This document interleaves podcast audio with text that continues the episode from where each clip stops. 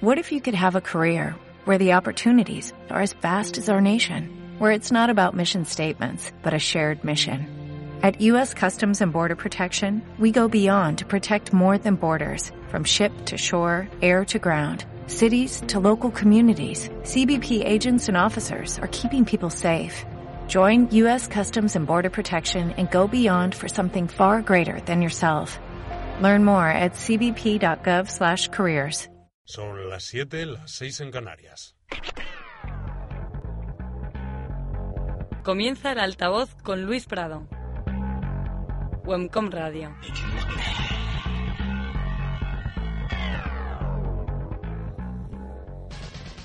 Buenas tardes. Semana de cambios en el sistema político. La noticia más esperada es la del gobierno de Mariano Rajoy, la reforma laboral. Contrato indefinido tendrá una indemnización de 33 días por año trabajado y un máximo de 24 mensualidades. El contrato procedente, como ustedes conocen, será de 20 días y 12 mensualidades y se respetarán sin duda los derechos adquiridos de todos los trabajadores. Es la voz de la ministra de Empleo, Fátima Báñez, anunciando en la rueda de prensa posterior al Consejo de Ministros del pasado viernes algunas de las propuestas adscritas a esta reforma laboral. Una de las que más expectación ha creado entre los ciudadanos es esta última, la aplicación que acaban de oír, la rebaja en la indemnización en caso de despido improcedente que pasa a ser de 33 días por año trabajado en vez de 45 y con un máximo de 24 mensualidades. Una reforma de calado que ayudará a defender a los trabajadores. Esta reforma, que es una reforma completa y, e histórica, quiere romper de una vez por todas con esa rigidez de nuestro mercado de trabajo y con esa profunda eh, dualidad que hace que los trabajadores temporales sean siempre los que paguen las consecuencias de la crisis en España. Pero hay más aplicaciones y las repasamos con el jefe de la sección de Nacional, Fabián Bouzas. Hola. Buenas tardes, Luis. Además de lo dicho anteriormente, se amplían las condiciones para los despidos procedentes. Las empresas podrán alegar una mala situación económica al acumular tres trimestres con bajadas de impuestos para despedir a sus empleados. Una indemnización que contará con 20 días por año trabajado con un máximo de 12 mensualidades para los trabajadores. Otro punto a favor de los empresarios es la potestad para bajar el salario a sus trabajadores en caso de que estos demuestren una mala situación económica. Bajo esta condición se podrán modificar también los horarios, los sistemas de trabajo, las funciones y la jornada laboral con el fin, según dice el Gobierno, de aumentar la productividad. Y un último apunte de esta amplia reforma, Fabián. Otra de las claves es la creación de un nuevo tipo de contrato indefinido para las pymes de hasta 50 trabajadores. A esas empresas se les aplicará una deducción de 3.000 euros en caso de que contraten a empleados menores de 30 años. Y otros puntos breves como la bonificación de 4.000 euros para aquellas empresas que contraten a parados de larga duración o, por último, que no podrán encadenarse contratos temporales durante más de 24 meses. Una reforma pensada para los 5 millones de parados, afirmaba la vicepresidenta del Gobierno, Soraya Sánchez de Santa María. Una reforma laboral que es una reforma ambiciosa y profunda, porque es una reforma que está pensada fundamentalmente para todos y cada uno de esos 5.200.000 parados que en España necesitan la protección, necesitan acceder a un empleo. Más titulares con Laura Cueva.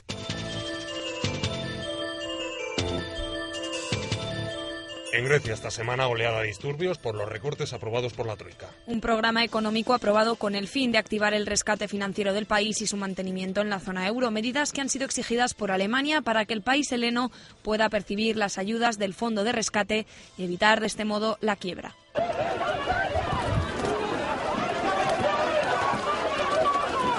Reformas austeras que han provocado el enfado y las manifestaciones por buena parte de la población, pero que en cambio han contado con el apoyo y la satisfacción de la canciller alemana Angela Merkel.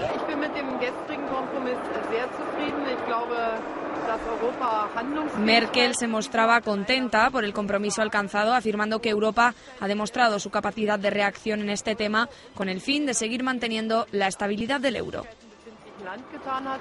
Für uns alle ist ja wichtig, dass auch langfristig unsere gemeinsame Währung Otra de las noticias de gran calado social que nos ha dejado la semana es la inhabilitación al que fuera juez de la Audiencia Nacional, Baltasar Garzón. El Tribunal Supremo ha condenado al juez Baltasar Garzón a 11 años de inhabilitación en el ejercicio de su cargo y a una multa de 2.520 euros por un delito de prevaricación con otro contra las garantías constitucionales al colocarse a la altura de regímenes totalitarios. Según el tribunal, cuando intervino las comunicaciones de los cabecillas de la trama Gürtel con sus abogados en prisión.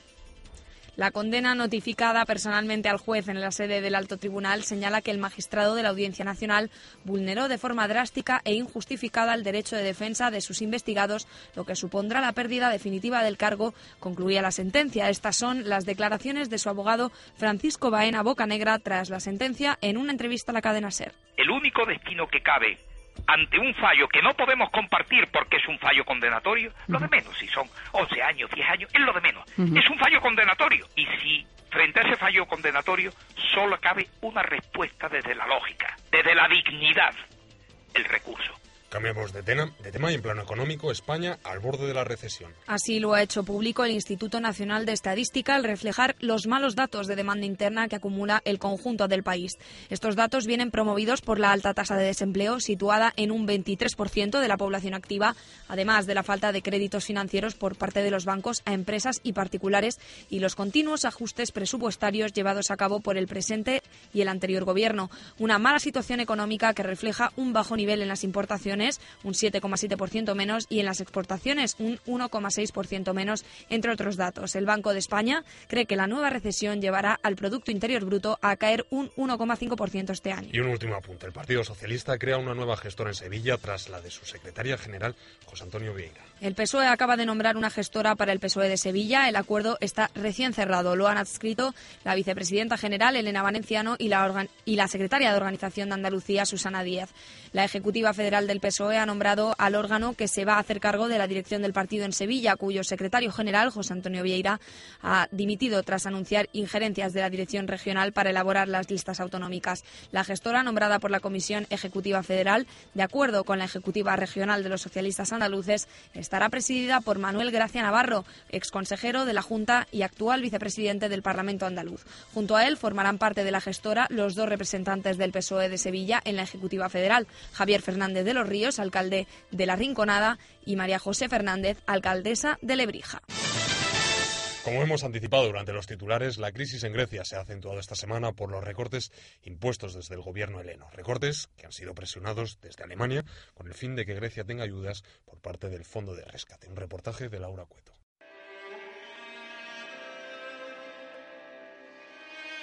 El segundo rescate de Grecia sigue en el centro del debate europeo. Algunas noticias apuntan a que el Eurogrupo podría aplazar la aprobación de la ayuda de 130.000 millones de euros que estaba prevista para la reunión del lunes, hasta después de las elecciones del próximo mes de abril. Mientras, la crisis no deja de agitar a Grecia. Este miércoles una mujer amenazó durante horas en la capital con arrojarse por la ventana del Instituto Público de Empleo en el que trabajaba porque iba a ser despedida. Y en la calle siguen las conversaciones sobre los disturbios provocados por las protestas del pasado domingo, cuando el Parlamento aprobó el plan de rescate y con este sus durísimas medidas de austeridad.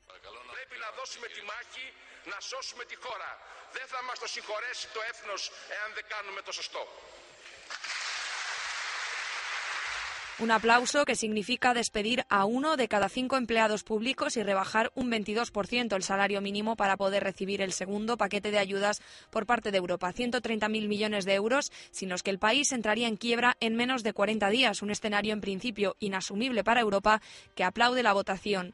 Olli Rehn es el comisario europeo de Asuntos Económicos.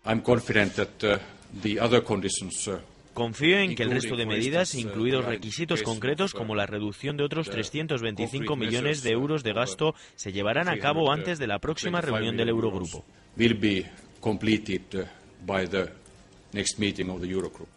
Pero Bruselas ha expresado sus dudas sobre la posibilidad de reducir a 120% en 2020 el déficit del país, que actualmente ronda el 160% del Producto Interior Bruto, un requisito que exige la Troika para desbloquear el nuevo paquete de ayudas. Atenas debe convencer al Eurogrupo de su voluntad de reducir el déficit antes del próximo lunes. Así lo confirmaba Jean-Claude Juncker, presidente del Eurogrupo. Despite A pesar de los importantes progresos que ha alcanzado Grecia estos días, todavía no tenemos todos los elementos necesarios encima de la mesa para tomar decisiones al respecto una muestra de la creciente desconfianza hacia las autoridades de Atenas por parte de Bruselas. El ministro de Finanzas alemán señaló el miércoles que la zona euro está preparada para afrontar un fallo del rescate a Grecia y el gobierno heleno no ha tardado en reaccionar a estas declaraciones en las que dicen Alemania deja claro que el euro puede vivir sin sus socios griegos. Hay muchos que quieren ver a Grecia fuera de la eurozona. Algunos poderes dentro de Europa están jugando con fuego porque creen que no vamos a cumplir las decisiones tomadas el 26 de octubre en la cumbre de la Unión Europea. Eran las palabras del ministro de Finanzas, Evangelos Benicelos, unas horas antes de la conferencia telefónica del Eurogrupo el pasado miércoles. Una conferencia en la que éste intentó convencer a sus homólogos europeos de que el plan de recortes heleno es muy serio y que el único objetivo de su gobierno es desbloquear el rescate y evitar así la quiebra del país. El próximo 20 de marzo, Grecia afrontará el pago de una deuda de 14.500 millones de euros y Atenas necesita fondos para evitar la quiebra. Pero Finlandia, Holanda y sobre todo Alemania siguen presionando para retrasar la ayuda financiera. Los griegos continúan con las protestas, mostrando así su rechazo hacia los planes de ajuste exigidos por la Troika. Es una injusticia, es una equivocación acabar con el Estado social en Grecia, porque esto terminará por aplicarse a toda la Unión Europea. La decisión final sobre si se retrasa o no el desbloqueo del plan de rescate se reserva para la cita del Eurogrupo prevista para el próximo lunes después de haber cancelado la que estaba prevista para el miércoles de esta semana, una reunión que se sustituyó por una teleconferencia que no supuso ningún avance palpable. Además del programa de austeridad, el Eurogrupo quiere que Grecia reduzca sus gastos en otros 325 millones. Si pasan la prueba, se iniciará el rescate. Con ello, el gobierno de unidad habría cumplido su misión y en abril los griegos elegirán uno nuevo, un gobierno que intente conducirles por el largo camino que aún les queda por delante. Arrancamos nuestro espacio de análisis hoy dedicado íntegramente a la reforma laboral y lo hacemos con nuestro colaborador habitual, Javier Díaz, ¿qué tal? Hola Luis, ¿qué tal? Buenas tardes. ¿Cómo andas? Bien, bien, aquí andamos, sacando un ratillo para charlar con vosotros. Sí, estar como siempre con vosotros. Sí, además que, ahora nos vamos a referir a la reforma y vamos a empezar detallando a, a, los oyentes en qué consiste y qué supone este proceso llevado a cabo por el gobierno de Mariano Rajoy. El pasado viernes 10 de febrero, la vicepresidenta del Partido Popular, Soraya Sáenz de Santa María, acompañada por la ministra de Empleo, Fátima Báñez, dio a conocer a todos los medios de comunicación la nueva reforma laboral acordada por el Gobierno. Una reforma que la propia Soraya Sáenz de Santa María ha considerado de histórica y como la más importante de la democracia española. Una reforma que resumió en tres puntos principales. En primer lugar, facilitar la contratación. Facilitar que se contraten nuevos trabajadores en este país, con especial atención a los jóvenes, a los parados de larga duración y a las personas que tienen cargas familiares o dificultades para incorporarse al mercado de trabajo. En segundo lugar, es una reforma que busca la estabilidad en el empleo, que potencia los contratos indefinidos frente a la contratación temporal. En tercer lugar, es una reforma que busca flexibilizar el marco de la empresa para que el despido sea siempre el último recurso y, a ser posible, para que se evite el despido. Así pues, la reforma tiene como principales objetivos frenar el creciente número de parados en España, así como la flexibilización del mercado laboral y la fomentación de la creación de empleo. Para ello, entre las nuevas medidas que se recogen en dicha reforma, el Gobierno dará una deducción de 3.000 euros a todas aquellas pequeñas y medianas empresas que contraten a jóvenes menores de 30 años, así como a parados de larga duración. Precisamente dirigida a las pequeñas y medianas empresas va una de las medidas más importantes anunciada por Soraya Sáenz de Como es la creación de un nuevo contrato indefinido para las pymes. Una reforma que busca apoyar a los autónomos, a las pequeñas y medianas empresas, como los grandes generadores de empleo en nuestro país. Como saben, dan empleo a más del 90% de los trabajadores. Se crea un contrato indefinido para emprendedores, un contrato indefinido para empresas de menos de 50 trabajadores que busca potenciar la contratación por parte de los que constituyen el tejido eh, empresarial principal de nuestro país. Otro de los puntos más candentes de la reforma anunciada por el Gobierno Popular está relacionado con las indemnizaciones y con la rebaja en el coste del despido del contrato indefinido ordinario, el cual se indemnizaba con 45 días por un año con un límite de 42 mensualidades. Esto ha cambiado por uno de 33 días y un tope de 34 meses. Así lo anunciaba Fátima Báñez en la conferencia del pasado viernes ante los medios. Contrato indefinido tendrá una indemnización de 33 días por año trabajado y un máximo de 24 mensualidades. El contrato procedente, como ustedes conocen, será de 20 días y 12 mensualidades y se respetarán sin duda los derechos adquiridos de todos los trabajadores. Tras el anuncio y la presentación de la reforma comenzaron a llegar las valoraciones desde todos los ámbitos del panorama político nacional. Los más críticos, precisamente con dicha reforma, han sido los representantes sindicales de UGT y comisiones obreras. Cándido Méndez se refirió especialmente a la medida en la que se abarata el despido de los trabajadores, tachando a la misma de inconstitucional. Hay algunos elementos contractuales, como puede ser el contrato indefinido para emprendedores, que tiene unos elementos enormemente preocupantes, que esta mañana lo hemos comentado y queremos insistir en ello, que pueden ser eh, objeto de tacha mm, de inconstitucionalidad. Por su parte, Ignacio Fernández Tocho ha hecho un llamamiento a la población para que exista una movilización social para protestar ante una reforma que ha calificado de perjudicial para los trabajadores y extremadamente beneficiosa para los empresarios. La llamada a la movilización a la ciudadanía, empezando por los trabajadores y trabajadoras en las empresas, parados, jóvenes. Eh, eh, fundamentalmente que en nuestra opinión se van a ver seriamente perjudicados por el contenido de esta eh, reforma.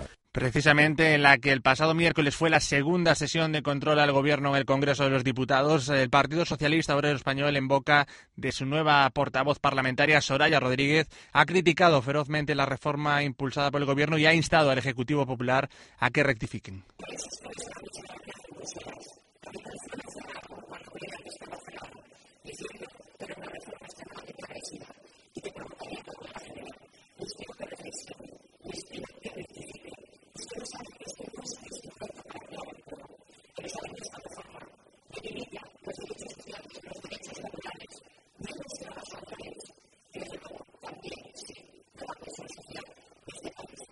Como réplica a las acusaciones de la política socialista, la vicepresidenta del Partido Popular, Soraya Sáenz de Santa María, centró sus críticas al pasado gobierno del Partido Socialista, presidido por José Luis Rodríguez Zapatero, al que culpó del estado actual de la delicada coyuntura en la que se encuentra el país español y, a su vez, aprovechó también para criticar las posturas y las actitudes de la oposición.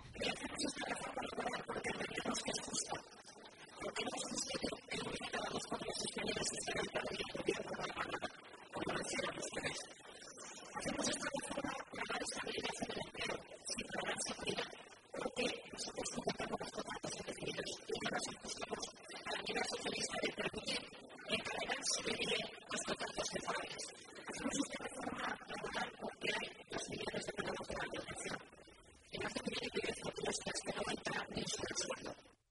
Esto ha sido lo que nos ha dejado esta primera semana tras el anuncio de la nueva reforma laboral. Seguiremos muy atentamente aquí en el semanal la evolución de esta reforma anunciada y las posturas que vayan adaptando las diversas formaciones políticas. Bueno, escuchábamos eh, algunas eh, de, la de las propuestas que, hay incluidas en esta reforma que la adelantaba Fabián Bouzas en, su reportaje. Eh, y este fin de semana fue publicado en el Boletín Oficial del Estado ese Real Decreto Ley 3-2012 y entre otras cosas hemos podido ver que hay cambios en la indemnización por despido improcedente, se pasan de los 45 días por año a 33 eh, días eh, por, año con un máximo de, de 22 mensualidades. ¿No es así, Javi? Eh, sí, efectivamente. Lo que, lo que hace ese, ese despido que hasta ahora se pagaba con 45 días y hasta un máximo de 42 mensualidades. Ahora lo que, lo que queda con este nuevo Real Decreto que aprueba la reforma laboral son 33 días y un máximo de 24 mensualidades. Eso siempre, lógicamente, que se trate de un despido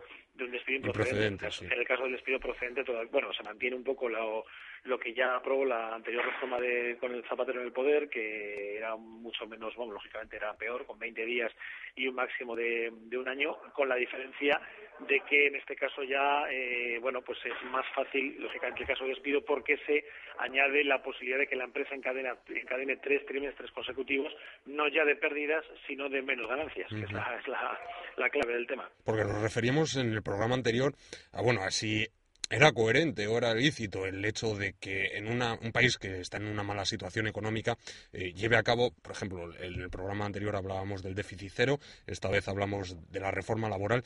Eh, te preguntaba en aquella ocasión si tú creías que, eso e-, era el proceso ¿no? para, para levantar un país en, en una mala situación económica. Te lo vuelvo a preguntar ahora. Hombre, desde luego, yo creo que esta reforma laboral, tal y como está planteada, no va a servir para sacarlos de la crisis, ni muchísimo menos. Aunque, lógicamente, yo entiendo que el objetivo de la reforma no es sacarlos de la crisis, pero el objetivo de la reforma se supone que tiene que ser crear empleo.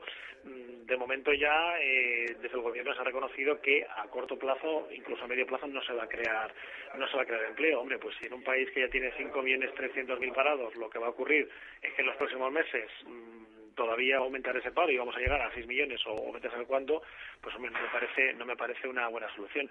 Por no contar que, lógicamente, el gobierno lo que ha hecho es absolutamente mentir, porque clarísimamente en la campaña electoral y durante el año pasado se dijo por activa y por pasiva por parte del Partido Popular que en el gobierno no iban a abaratar el despido y realmente lo que ha sido eh, este, esta reforma laboral, lo que se ha conseguido o lo que consigue es abaratar el despido. Por mucho que digan que es una reforma que beneficia a trabajadores y empresarios, pues yo no veo sinceramente dónde está el beneficio para los trabajadores y lo de crear empleo tendremos que verlo. Yo con estas condiciones no creo que se vaya a crear mucho empleo, la verdad. Porque eh, decían los sindicatos eh, que se les ha dado, digamos, mayores concesiones a, la patronal que, a los trabajadores, que eh, se ha minado un poco el hecho de que eh, se bajan los salarios a, a, los empleados, se le dan más facilidad a los empresarios, por, por otro lado. Eh, no sé, se, se, se, puede conseguir llegar a, recuperar esa, esa nivel de desempleo, esa tasa de nivel de desempleo, bajando salarios, eh, facilitando el despido de los trabajadores, eh, llevando a cabo una serie de medidas eh, improcedentes, ¿no? Por así decirlo. Hombre, yo, yo lo veo realmente complicado, es más, y, ya no solo recuperar esa tasa de, empleo, que yo sinceramente no creo que, que, se vaya a crear más empleo porque el despido sea más, más barato. De hecho, mmm, Vamos a ver, hace dos años eh, el Partido Socialista aprobó una reforma que ya era dura, aunque comparada con esta era un juego de niños, y bueno, no se ha creado empleo. Claro, el otro día decía el presidente de los empresarios, el señor Rosell, decía que la reforma laboral creará empleo cuando se ven las condiciones. Hombre, claro, qué bonito. Se creará empleo cuando se ven las condiciones, allá no hay reforma. Mm. Entonces, mm, hombre, yo sinceramente pienso que esto no es la solución. Y eh, es más, yo creo que eh, supone retroceder en los derechos de los trabajadores bastantes decenas de años. Es cierto que las condiciones son las que son y todos tenemos que apretarnos el cinturón. El sector público ya lo está sufriendo. Bueno, perfecto. Pero yo no veo que esto vaya a ser ninguna solución. Simplemente se le da mucho más poder a la empresa para que pueda eh, despedir al trabajador si lo considera conveniente y, al trabajador mucha menos indemnización y muchas menos posibilidades de mantener su puesto de trabajo fijo en la empresa. Hay, algunas medidas, eh, por ejemplo, la creación de un nuevo tipo de contrato indefinido para, para las pymes a las que te referías antes, de hasta 50 empleados y autónomos con una con la deducción esta de 3.000 euros si se contrata a, personas menores de 30 años. Claro, eh, esta medida sí que parece digamos, eh, fácil, ¿no? Para, para poder contratar gente. Eh, medidas así similares como, como esta sí que podrían eh, dar más accesibilidad a, a, los, a los jóvenes trabajadores para... pero, pero, no te olvides, Luis, que esa, esa medida que a priori parece buena y lógicamente es positiva, tiene una trampa y es que ese contrato de un, de un año, o sea, no, no ese contrato de un año, sino ese, ese contrato eh, indefinido por el que el empresario recibe 3.000 euros, eh, o la, la pyme en este caso recibe esos 3.000 euros, eh, ese contrato tiene un año de prueba un año de prueba. Es decir, si al año la persona que ha contratado, normalmente será una persona joven probablemente, eh, considera que, que le sale mejor mm, echar a esa persona eh, y coger a otra, pues, pues lo puede echar sin ningún tipo de problemas. Entonces, hombre, fomentas el empleo durante un año, porque al año esa persona puede ir perfectamente a la calle y otros 3.000 euros eh, de, subvención, digamos, ¿no? No sé, no, no lo sé, la verdad, no, no, no creo que eso vaya a aportar mucho, sinceramente. Me, encantaría equivocarme, ¿eh? Y que habláramos dentro de un año y que el paro se hubiera reducido y que, pues oye, ojalá, ¿no? Y ojalá esté equivocado, pero sinceramente no, no lo veo así. Eh, ¿Crees que es posible una rectificación del gobierno con, digamos, esa llamada a la huelga general y las manifestaciones que, que se van a dar lugar, como por ejemplo el próximo domingo? Eh, si, una rectificación por parte del rectificación. Eh, yo creo que no. Yo, hombre, tendría que ser realmente una huelga eh, general que paralizar el país. Y yo creo que ahora mismo los sindicatos no tienen esa capacidad porque tampoco están precisamente bien vistos, están muy alejados de, de los trabajadores y de gran parte de la sociedad. Yo no creo que el gobierno vaya a echar marcha atrás, entre otras cosas porque tiene la mayoría absoluta, no solo en el Congreso, sino en, en la mayor parte de los parlamentos autonómicos y de los grandes ayuntamientos, los ayuntamientos de las grandes ciudades, cuentan con el apoyo de Convergencia y Unión y hombre, o, hay unas grandes manifestaciones y una huelga general brutal, que no creo que vaya a ser así, yo sinceramente pienso que esta reforma ya la vamos a, la vamos a tener ahí y no va a haber quién la, quién la echa atrás. Mm. Y el papel de los sindicatos, el papel que está llevando a cabo con desde la, desde la, publicación en el BOE de, esta reforma laboral, ¿crees que es correcto el hecho de que tanto Tosho como Cándido Méndez digan que eh, no van a adecuarse a, los, a las fechas que, les está diciendo el gobierno, sino que ellos ya verán cuál es el momento oportuno para hacer esa huelga general? ¿Crees, que, es ¿crees que es correcta la actitud de, los sindicatos? Hombre, yo sinceramente creo que ahora mismo poco más pueden pueden hacer. Eh, a los sindicatos se les puede criticar muchas cosas, que mantienen unas estructuras un poco ya pasadas de moda, caducas, que durante el gobierno del Partido Socialista han estado bastante callados. Bueno, finalmente hicieron esa huelga general el, año pasado, eh, pero yo creo que en este caso poco, poco más pueden hacer. Es decir, mm, el gobierno aprueba la reforma el viernes a través de un Real Decreto Ley y les convoca a negociar la semana siguiente. Es un poco ridículo, ¿no? Eh, yo sinceramente creo que no, que no pueden hacer mucho más de lo que están haciendo. Están un poco viendo tanteando el, terreno y yo creo que esperando unos meses a ganar fuerza ya que Rajoy y su gobierno puedan estar un poco más quemados porque claro ahora mismo mm, eh, ellos saben que si convocan una huelga general no va a tener nada de éxito. Hace poco salía una, una encuesta eh, creo que era el fin de semana pasado en el país el apoyo del PP no solo se mantiene sino que sube. Sino que sube. Y el del PSOE baja.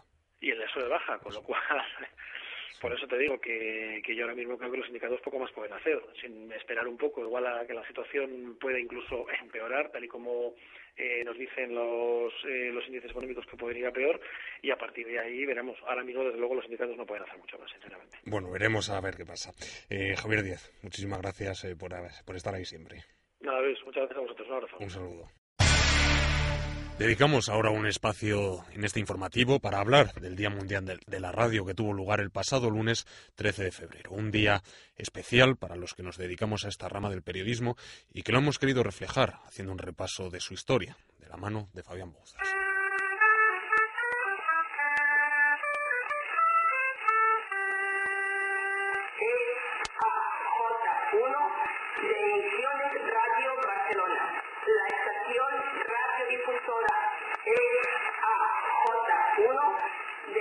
Aunque fue Radio Ibérica quien realizó la primera emisión radiofónica en España ya por 1906, fue Radio Barcelona, EAJ1, perteneciente a Unión Radio, quien casi 20 años más tarde, en 1924, conseguiría darle a la radio el impulso que necesitaba para convertirse en un fenómeno de masas en la España de la época. Pocos años después de la instauración de Radio Barcelona como emisora de referencia para el país, llegó el alzamiento nacional y con ello la guerra civil.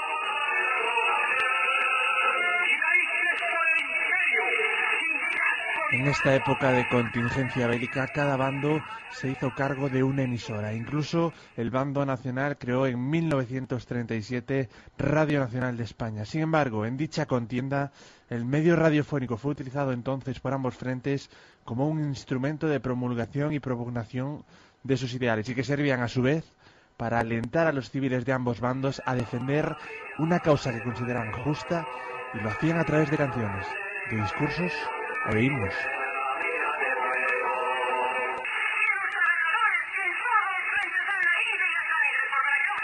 Con el final de la guerra civil y la instauración de la dictadura franquista, el panorama radiofónico quedó totalmente a merced del régimen, que controlaba exhaustivamente y censuraba todos aquellos contenidos que pudieran ser perjudiciales o ofensivos para España o para el franquismo. Los Estados Unidos han pedido nuevamente a la Unión Soviética información acerca de la prueba nuclear subterránea rusa del 15 de enero pasado que provocó cierta radiactividad sobre el Pacífico. De hecho, esta pequeña pieza informativa que acaban de escuchar formaba parte del programa Diario Hablado de Radio Nacional de España, un programa el cual era meramente informativo y que fue permitido, el único permitido durante los 36 años de dictadura franquista. Sin embargo, la radio también fue un elemento de enorme protagonismo para aquellos españoles que permanecieron durante esas cuatro décadas en el exilio. Voces tan importantes como la de Pablo Picasso, la de Dolores Ibarruri o la de Rafael Alberti, quienes aprovecharon las posibilidades del instrumento radiofónico para expresar el sentir de los españoles alojados lejos de su hogar los eh, de los últimos días del mes de septiembre de los primeros, los primerísimos días de, octubre, no me acuerdo cuándo. Eh, y bueno, la... Finalmente, la muerte de Franco de 1975 dio paso a una etapa tan intensa como clave tanto en la historia de España como de la propia radio española, la transición. Una época de profundos cambios y de renovación que significó en las ondas el surgimiento de una nueva forma de hacer radio. Una radio que comenzó a cobrar una nueva dimensión social, una radio que sirvió de voz para los recientemente legalizados partidos políticos que pedían su voto para las primeras elecciones democráticas allá por 1977. Unas elecciones cuyo himno marcaría una nueva forma de vida para muchos ciudadanos.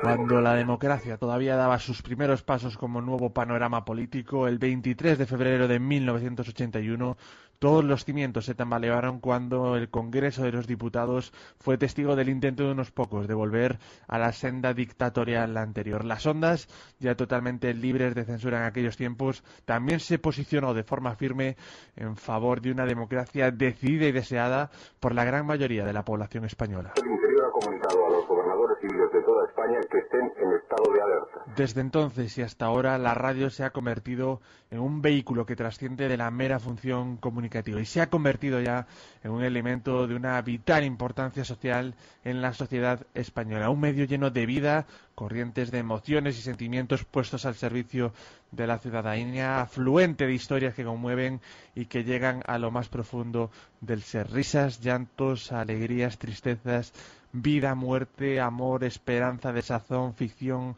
realidad, cada estado de ánimo, para cada realidad, para cada momento, para, para cada persona. Es la vida, es la radio. Otra parte importante es la radio deportiva, género que merece un hueco en este soporte, en la radio. Paco García Caridad, director de Radio Marca. Buenas tardes. Hola, muy buenas tardes. Un saludo. Bueno, pues para ubicar primero a los oyentes, la información deportiva radiofónica, en sus comienzos nos referimos, se basaba en unas breves notas o apuntes que se emitían a ciertas horas también en ciertas emisoras. Hoy día existen radios especializadas en retransmitir únicamente información deportiva. A su modo de ver, Paco, ¿qué ha cambiado a lo largo de la historia para que el deporte se haya convertido en uno de los ejes centrales, por así decirlo, de la información radiofónica? Bueno, ha cambiado, ha cambiado la radio en cuanto a, eh, en cuanto a, en cuanto a información deportiva, porque hay más consumo de información deportiva y eso tiene que ver con un cambio en la cultura deportiva de este país y con los éxitos de nuestros deportistas, ¿no? Es decir, que es cierto que, que la información deportiva en la radio de la que somos nosotros herederos, pues eh, nació eh, hace muchísimos años en Unión Radio y en Radio Ibérica también, con las transmisiones de aquellas maneras, con Carlos Fuertes Peralba, primera transmisión que se recuerda, pero luego nacieron otros como Matías Prats, como Martín Navas, como Mariñas, como Vicente Marco, y luego irrumpió José María García en Hora 25 y en la cadena SER en Carusel Deportivo, allá por el 1973-74, y eso significó un punto de inflexión en la historia del periodismo deportivo en general y particularmente en la, en la radio. Y a partir de ahí también coincidió con el crecimiento porque ahí hubo un periodismo de investigación y, una eh, sociología informativa que tiene que ver pues con, con una, una, forma de hacer radio diferente y además con un periodo en el que en el que había un recorte de libertades que en el deporte parece que se toleraba entre entre comillas aunque hubo muchas presiones y a partir de ahí también pues desde 1982 empezó a, a generarse una un proyecto y una promoción del deporte a través de las instituciones públicas con la democracia. En 1992 supuso también un punto de, explosión en el deporte español y los éxitos deportivos han llevado a un mayor consumo de la información deportiva que en la radio, eh, que en la radio ha continuado. Es decir, porque la radio nunca ha dejado de ser eh, usada o utilizada como medio de, información. Eh, ¿Cree que hay una etapa concreta, una etapa determinada, en la cual se forjara una escuela de radio deportiva, ese estilo radiofónico, el que hoy se utilizan en buena parte eh, de los medios de comunicación? Ha habido grandes maestros, grandes maestros que han hecho de la, voz un, medio de comunicación para hacerlo, ya me lo comentaba hoy con, con unos amigos, ¿no? con un amigo, para hacerlo más creíble o más cercano. La radio es el medio más, más cercano de todos. Ha habido grandes maestros, como he dicho Matías Prats, como he dicho Mariñas, como he dicho eh, Vicente Marco, como he dicho Joaquín Prat dentro mm. de la animación deportiva, como he dicho García, que sin ser un prodigio de voz, pues era un prodigio y un torrente, un caudal informativo, como he dicho también nuestro particular profesor y maestro que vivió años breves pero intensos en Radio Marca como es Juan Manuel Gozalo, con una voz eh, casi afónica pero muy propia y, identificada. Y ese periodismo mm, pues es decir ha habido muchos maestros. Sí es verdad que en el caso de García él propone eh, diferentes ángulos de vista de, eh, diferentes ángulos y puntos de vista en, la información, por ejemplo los inalámbricos, por ejemplo las vueltas ciclistas con los transmisores en los coches de los de los de los directores deportivos, es decir, con otros puntos de vista que enriquecen lógicamente la información. Eh, no sé si está conmigo en que Bobby de Glané fue otros de, de, los grandes ¿no? dentro del mundo radiofónico y fue uno de los importadores del formato de carrusel en el deporte. Eh, ¿Cree que el estilo de ese formato de carrusel, el que importó de Estados Unidos Bobby de Glané, ha cambiado con el paso de los años? Vamos a ver, eh, yo estaba hablando de periodismo deportivo y de profesores de la información deportiva y también de la animación. Eh, Joaquín Prat, entre otros, ¿no? Mm, pero claro, eh, si nos ponemos a citar otros nombres como maestros del periodismo eh, radiofónico, pues tenemos que hablar de Antonio González Calderón, eh, tenemos que hablar de, como he dicho, Vicente Marco, tenemos que hablar de Manuel Martín Ferrán, tenemos que hablar de, por supuesto, Bobby de Glané, ¿no? que una de las pruebas que le hacía a los jóvenes periodistas o locutores era ponerles un, bolígrafo dentro de la boca y, a ver cómo vocalizaban, si eran capaces de hacerlo bien, pues estaban más o menos preparados. Pero a partir de eso, pues eh, podemos hablar de Pepe Domingo Castaño y voy a hacer un zigzag en la historia, o puedo o puedo hablar de, de otros nombres como Oliveras, ¿no? que fue otro de los maestros, ¿no? ha habido grandes voces. Es más, tengo que decir, desde mi punto de vista humilde, que la voz y la modulación de la voz y el ejercicio del desarrollo de la voz se cuidaba mucho más antes que ahora, donde parece que vale un poquito más todo, está el campo como un poco más asilvestrado eh, y la voz está poco educada en muchas ocasiones. Nosotros, por ejemplo, en Radio Marca queremos volver a ese ejercicio de una voz eh, bien formada, educada para leer, bueno, pues para lo que es eso, ¿no? Es una comunicación verbal que en la radio es, es el fundamento, es la esencia. Pero sí, Bobby de Glané, con la importación de, de lo que fueron radio en Estados Unidos y también en Sudamérica, donde se hacía una gran radio y se sigue haciendo una gran radio. Y se sigue manteniendo. En Argentina y en Perú. Se sigue manteniendo. en Colombia, por supuesto. El formato que, que trajo Bobby de Glané de Estados Unidos, ¿se sigue manteniendo? No. no. ha cambiado completamente. se sigue manteniendo. La animación en la radio ha variado.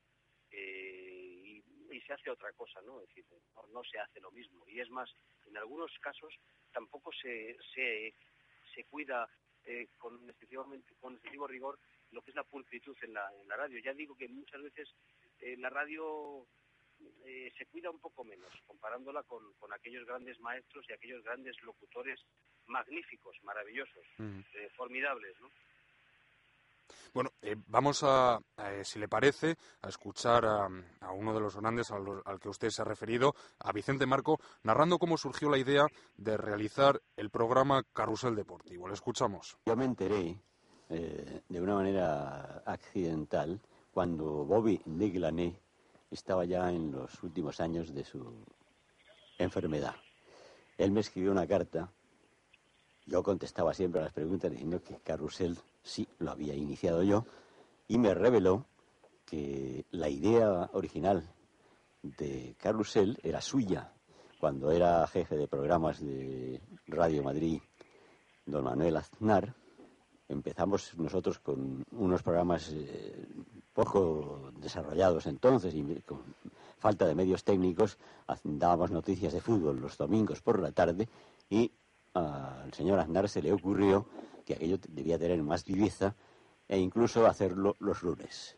Boy de Glané efectivamente hizo su primer esquema de lo que iba a ser más tarde Carrusel, lo entregó y dijo Manolo, le dijo porque era un jefe que se dejaba llamar Manolo, entonces dice, aquí tienes la idea y nada del lunes. Bueno, eh, fue una idea que, que rompió todos los esquemas dentro del mundo de la radio del deporte, el carrusel deportivo. La verdad es que eh, yo que tengo un estudio de campo hecho y precisamente tengo grabaciones personales con Vicente Marco, aparte de con Basilio Gasén, ¿no? que también fue otro de los grandes de, la cadena SER en aquellos tiempos, eh, o con Matías Prats, con quien he tenido la oportunidad de trabajar en los últimos partidos en las transmisiones deportivas en televisión, en Antena 3 Televisión, eh, Vicente Marco me dice que me dijo que Carrusel Deportivo surgió de la necesidad de eh, publicitar un brandy eh, multiconectando de aquellas maneras sin líneas microfónicas, sino a través del teléfono eh, cerca de un bar eh, con los resultados de los, de los partidos de, de fútbol. fue una idea necesaria, fíjate, o fíjense desde la, desde la publicidad, ¿no? fue una gran idea. Bueno, y que también hoy día, también parte del carrusel se basa en, en la publicidad a través de, de la animación, ¿no? Bueno, eh, en la, publicidad eh, y la animación publicitaria forma parte de la programación, pero no debemos olvidar que la esencia de la de la radio es el medio de comunicación, mm. que, que sea una publicidad más o menos creativa, más o menos adaptada a la personalidad del, del locutor, del radiofonista, bueno, pues eso es, eso es otra cosa, ¿no? Y está muy bien, además, que, que, se haga así, pero conviene señalar que la esencia de la radio es el que es un medio de información. De ahí nuestra lucha con la Liga Profesional de Fútbol, es decir, estamos ante la lucha contra eh, el, que nos cercenen la libertad y el derecho a informar, que es lo que están haciendo ahora mismo, ¿no? Es decir, nosotros lo que pretendemos es eso. Y es cierto que, que si bien la animación publicitaria es muy atractiva y muy interesante, la esencia es la información del hecho que está sucediendo, que es un partido de fútbol o un partido de baloncesto o un partido de cualquier competición deportiva. Sí, la información deportiva en sí. Eh, ya una última pregunta y a nivel personal, Paco, y como director de Radio Marca, ¿qué ha supuesto para la radio española la creación de un medio especializado únicamente en el deporte, como es eh, la emisora que usted dirige, Radio Marca? Pues ha supuesto primero una innovación, sin lugar a dudas. Dentro del periodismo especializado de las temáticas informativas es la única, en una experiencia que ya ha cumplido 11 años recientemente y ha supuesto eh, la demostración de que, de que la información deportiva se ha convertido en, uno de los pilares del mundo de la información en nuestro país, mm.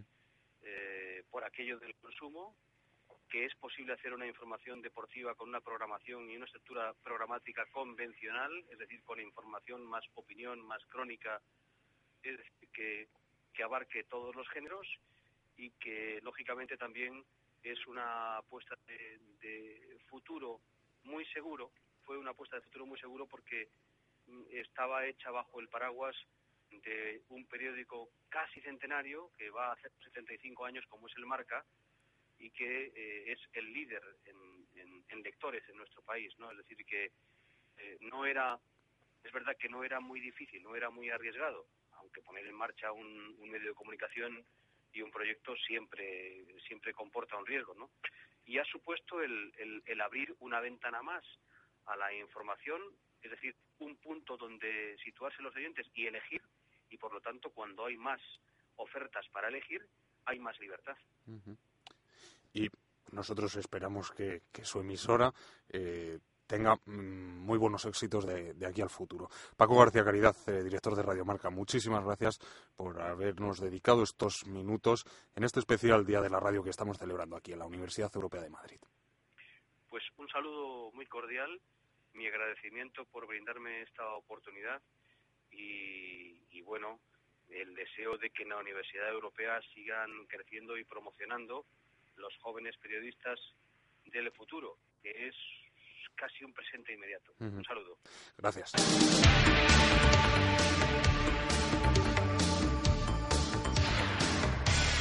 Nos vamos, volvemos la semana que viene. Les dejamos con el Altavoz Madrid. Buen fin de semana. Adiós.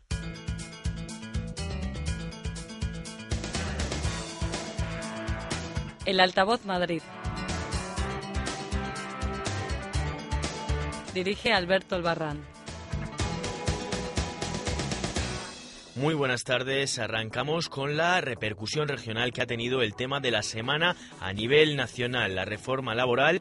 Los políticos en la comunidad madrileña aprovechan este punto para atacarse nuevamente, como hace la presidenta Esperanza Aguirre, a los sindicatos. En estos años en los que el paro subía de forma desmesurada, los sindicatos han estado callados. Y ahora, cuando se le pone remedio, amenazan con una huelga general. Nosotros lo que esperamos es que no pretendan ganar en la calle lo que no han ganado en las urnas. En la primera protesta sorprenderá ver al secretario de los socialistas madrileños, Tomás Gómez, quien prefería quedarse en casa mientras su partido estaba en el gobierno de la nación.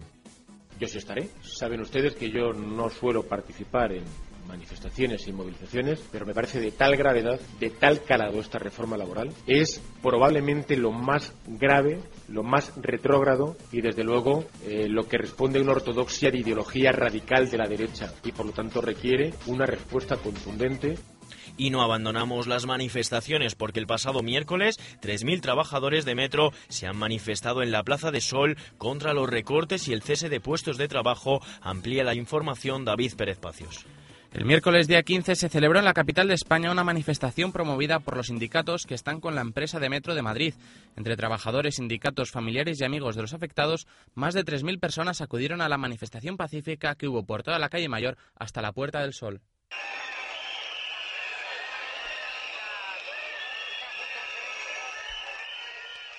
En ella, trabajadores y sindicatos clamaban contra los recortes y el cese de puestos de trabajo que se van a llevar en la empresa de transporte público. A su vez, los trabajadores también se mostraban molestos por la reforma que se ha llevado a cabo en las bajas laborales. Lo que ha pasado esta semana solo ha sido una manifestación, pero hace un par de veranos hay que recordar que Metro realizó una fuerte huelga en la que produjo uno de los mayores caos en el transporte público de Madrid. Manuel Cobo, vicealcalde de Madrid por aquel entonces, decía lo siguiente al respecto. Se pide responsabilidad a los trabajadores se pide respeto a ese derecho a la huelga que tienen. Se pide que cumplan los servicios mínimos. Como decíamos con anterioridad, la huelga en las líneas de metro de Madrid produjo el caos total en Madrid. Los viajeros se mostraban así al respecto. Que es una mierda, y perdona la palabra, pero es una mierda. Una putada. Eso es ilegal. Muy mala. Por el momento no sabemos si van a llevar a cabo una huelga como hace dos años. Para ello hay que conocer lo que ha sucedido en la asamblea de UGT Metro Madrid que se produjo en la tarde del jueves. Para ampliar la información, gracias David, tenemos al otro lado del teléfono al portavoz de UGT Metro Madrid, Teodoro Piñuela. Muy buenas tardes, Teodoro. Buenas tardes.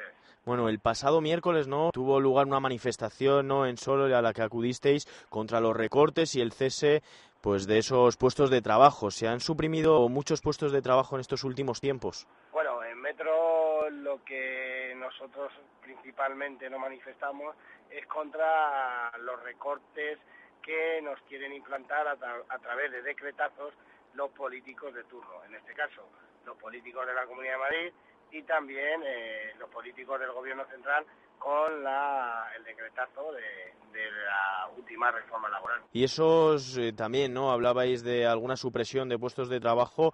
Eh, ¿Ha llegado ya o se espera que lleguen esos recortes en las plantillas de Metro Madrid? Bueno, las plantillas de Metro Madrid ya eh, hace un año y pico que no entra nadie, que no se, que están digamos congeladas, que solamente se reponen para la jubilación parcial y lo que más nos preocupa no es solamente estos recortes en plantilla que ya se están haciendo porque no se están contratando más de lo que eh, la plantilla actual era, sino el tema de los complementos por bajas cuando un trabajador está enfermo. También, por otro lado, habéis tenido la oportunidad ¿no? de hablar con el consejero de Transportes. No, hasta la fecha el consejero nuevo de Transportes no se ha dirigido a la parte social para mm, darnos a conocer su plan de ahorro en la empresa y estamos a la espera de que se dirija a nosotros eh, porque evidentemente si lo que quiere es ahorrar el metro nosotros no tenemos ningún problema en darle en darle alguna pista de por dónde puede ahorrar. Pero si lo que quiere es ahorrar con la salud de los trabajadores pues nos va a encontrar enfrente como así demostramos en la manifestación que fue una manifestación exitosa puesto que casi fueron cerca de 4.000 trabajadores los que nos manifestamos en Sol y hoy en la asamblea de UGT lo que han dicho los compañeros afiliados es que si no si no hay una marcha atrás en la implantación de medidas de estos decretos, tanto de la reforma laboral como de la ley de acompañamiento a los presupuestos, pues vamos a endurecer las posturas y ya tendremos que ir pensando en plantear a las demás fuerzas sindicales unas posturas más duras para realizar pues eh, ya en el próximo mes de marzo. ¿Estas medidas más duras eh, contemplan la huelga? Por supuesto, es lo que se cantaba en la manifestación. Si la manifestación, aparte del, Metro Unido, jamás se ha vencido, pues se cantaba ya que hacía falta una huelga, una huelga o unos paros. Eh, nosotros entendemos que tenemos que consensuar con las demás fuerzas sindicales el calendario de estos paros, de producirse, y una es lo que nos han, nos han trasladado y nos han autorizado los, los afiliados en la asamblea de hoy. En esa manifestación también se hablaba ¿no? de una huelga general. Pues la Asamblea General también ha, analizado lo que es la reforma, que entiende que es un ataque frontal al sector público en general y a las empresas de este sector público y con ello a todo el estado del bienestar de del país, puesto que el estado del bienestar se, se, sustenta en que los profesores, los sanitarios, los jueces, los funcionarios, los empleados, empleados de empresas públicas como la de Transporte de Madrid, la MT, Metro, pues realizan una función importantísima para que los ciudadanos dispongan de unos buenos servicios y de calidad mínimos en cuanto a educación, sanidad y transporte si se ataca a, este, a, estos, a estas empresas públicas y a estos servicios públicos, a este sector público, lo que se está haciendo es desmantelar el estado de bienestar y eso es lo que debemos de trasladar desde los sindicatos de clase a toda la sociedad. Una vez convencida, también nos hemos enterado en la propia Asamblea de la noticia de que los, los sindicatos ya del País Vasco van a convocar esa huelga general, pues una vez que sea así, convocar las huelgas. Las huelgas son los paros que sean necesarios generales a nivel estatal. Pues Teodoro, portavoz de UGT Metro Madrid, muchísimas gracias por haber estado con nosotros. Gracias a ti.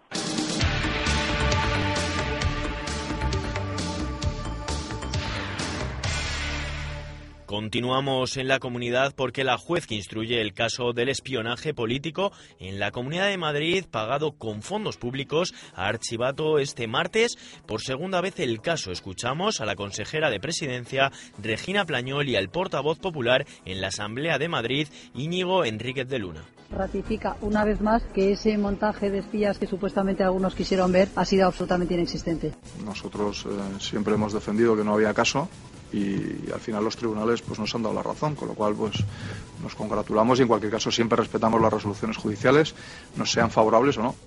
Ahora nos desplazamos hasta el consistorio de la capital porque el exalcalde de Madrid y actual ministro de Justicia, Alberto Ruiz Gallardón, recibirá la medalla de honor del ayuntamiento, según anunció la regidora Ana Botella. Creo que es un reconocimiento sobradamente merecido para un gran alcalde, para un alcalde que modernizó como nadie la ciudad de Madrid.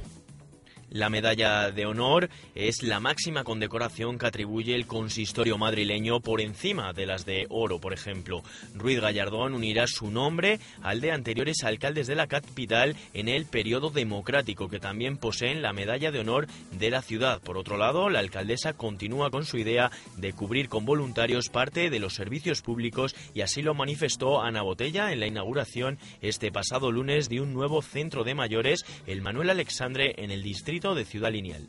Hay más de 1.200 monitores voluntarios. Esa tarea de voluntariado, de hacer cosas por los demás, que es habitual en los centros de mayores, no solo es una actividad admirable, es además un ejemplo a seguir en otras muchas actividades de servicio público de la ciudad.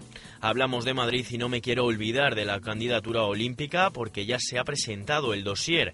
Hablaba para los micrófonos de SDF, solo deporte femenino, de aquí, de la Universidad Europea de Madrid, Rafa Pascual, coordinador de deportes de Madrid 2020. Buenos síntomas, buenos síntomas y la verdad es que muy contento desde aquí. Es un dossier que ha tenido muchísimo trabajo muchísimo. En el 2000, en la otra candidatura, el 2016, teníamos un dossier prácticamente para contestar y completar 54 preguntas. Aquí hemos superado prácticamente el doble de preguntas. Es la primera vez que se hace un dossier tan completo. Las sensaciones son, son muy buenas y aparte pues un respiro porque se ha trabajado muy duro durante estas semanas, prácticamente de noche a noche y lo han llevado como, vamos, como si fuera un niño. El Altavoz Madrid ha llegado a su fin. Nos despedimos hasta el próximo martes. Ya lo saben, a la misma hora, pero antes de despedirnos, les deseamos que disfruten de los carnavales y para ello, mejor que lo haga el pregonero de este año en la capital, Santiago Segura. Invitarles al cachondeo con la que está cayendo y, bueno, mm, estoy muy contento porque veo que estos carnavales van a ser muy bonitos, tienen pasacalles, tienen banda municipal, son unos carnavales como Dios manda. Entonces por eso quiero invitar a todos los madrileños e incluso a los madrileños chinos y a los madrileños bolivianos a, que, se unan a nosotros. La verdad es que los madrileños eh, es lo que tenemos, que somos todos. Madrileños somos todos. Así que españoles al carnaval.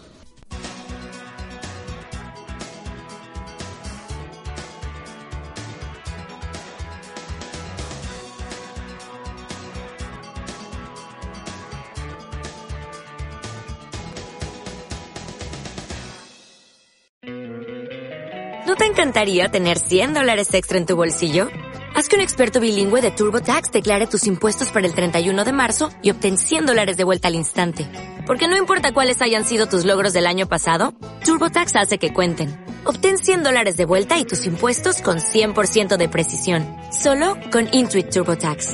Debes declarar para el 31 de marzo. Crédito solo aplicable al costo de la presentación federal con TurboTax Full Service. Oferta sujeta a cambios o cancelación en cualquier momento.